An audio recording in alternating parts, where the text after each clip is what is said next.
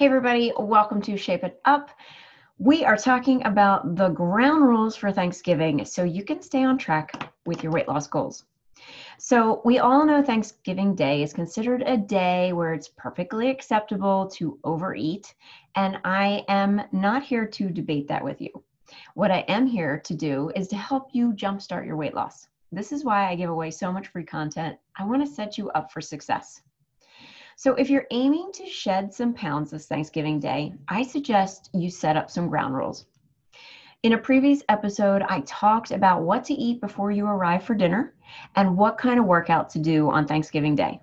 If you missed that information, go back and listen to the previous episodes. Now, let's talk about some ground rules. The beauty of this is you get to decide what your ground rules are. In yesterday's episode, we talked about how do you want to feel when Thanksgiving Day is over. Again, if you didn't listen to that, I want you to stop this episode right here and go listen to yesterday's episode because you'll have a better understanding of how this episode will play into yesterday's. Okay. So hopefully you have done that and you've listened to that episode. So I would like you to imagine what your end goal is for Thanksgiving Day. So everybody's going to have a different end goal. So I'm just going to use this as an example. So let's say you want to feel comfortably full and satisfied with what you chose to eat. Now we're going to set up the ground rules to get you your desired end of Thanksgiving Day. Okay. So if you want to feel comfortably full and satisfied with the foods that you ate, what are you going to need to do during Thanksgiving? So, rule number one might be I will only have one serving of dinner food, meaning I'm going to have one plate of food. I will not go back for seconds. Next rule might be I will only select to eat the foods that I absolutely love. Some other rules might be I will be more aware of when I'm getting full. I will save a little room in my stomach for dessert I will drink four glasses of water while I'm at dinner. I will focus on the conversation and the people that I'm with as opposed to the food. So you get to decide what you want your rules to be.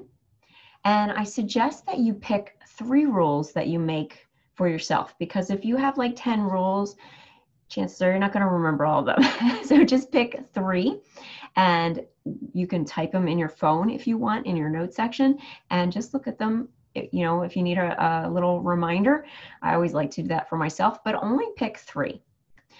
Now this is important because when thanksgiving day arrives your brain like any other normal brain is going to tell you that these rules that you made for yourself are totally stupid and you should just forget about them and do what you usually do for Thanksgiving Day. Be on to yourself. If you want to change your body, you will need to change what you normally do. Okay, so I hope you make your rules and I would love to hear how it went. So you can connect with me on Facebook on the Shape It Up page or on Instagram at Shape It Up with Nicole and my name is spelled N I C O L E. And let me know how you do. If you're really confused and nervous and think you're going to spin out and overeat on Thanksgiving Day, let's work together. I can help you navigate through the holidays. Your first step is to let me know you would like my help. And you can do that by booking a call with me today. Go to shapeitupfitness.com slash chat to get started. All right, I will talk to you tomorrow.